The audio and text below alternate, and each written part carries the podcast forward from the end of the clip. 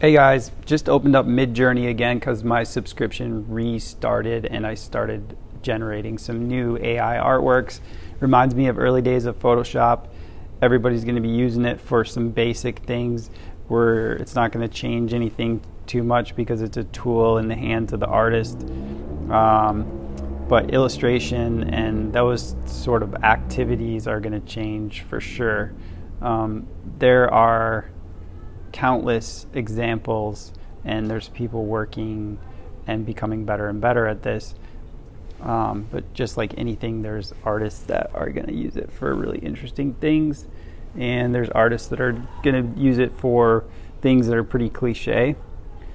Um, yesterday and the day before, I made a couple YouTube videos where I feel like I finally got past one of the aspects that was slowing me down, where I was talking about something the way I wanted to talk about it instead of getting lost in the details.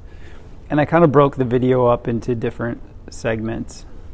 Um, and it probably needs to do that with the podcasting also and break things up and just be a little more together on that front. I've been talking about that for a while. Uh, as far as Midjourney, the prompt I was working on was a cyberpunk snake and a cyberpunk deer, which I don't know what a cyberpunk even is exactly. I mean, I kind of know what I think a, a, cyberpunk is, but I'm not a cyberpunk expert. But I have these weird illustrations of animals with goggles, and they look really good together. So I'm building a set of um, illustrations from Midjourney that I'm just collecting I don't know what I'm going to do with them, but I like the way they look. I mean, I'd love to put them on skateboards or T-shirts or something um, like that.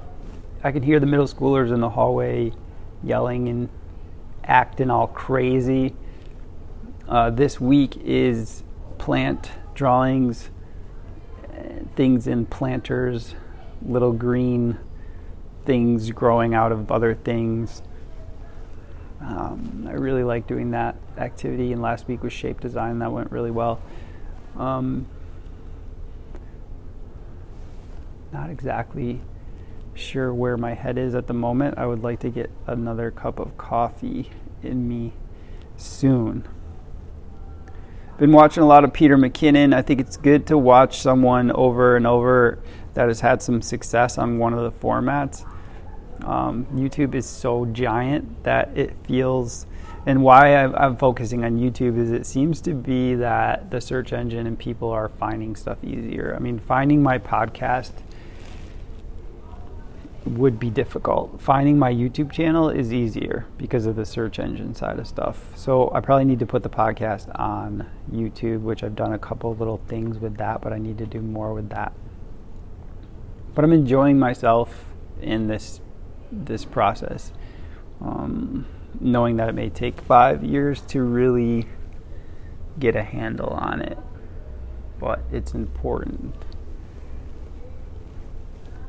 because because of the basically just marketing and branding, but not in a sleazy way. All right, I don't know if that made any sense, but uh, that's all I have to say.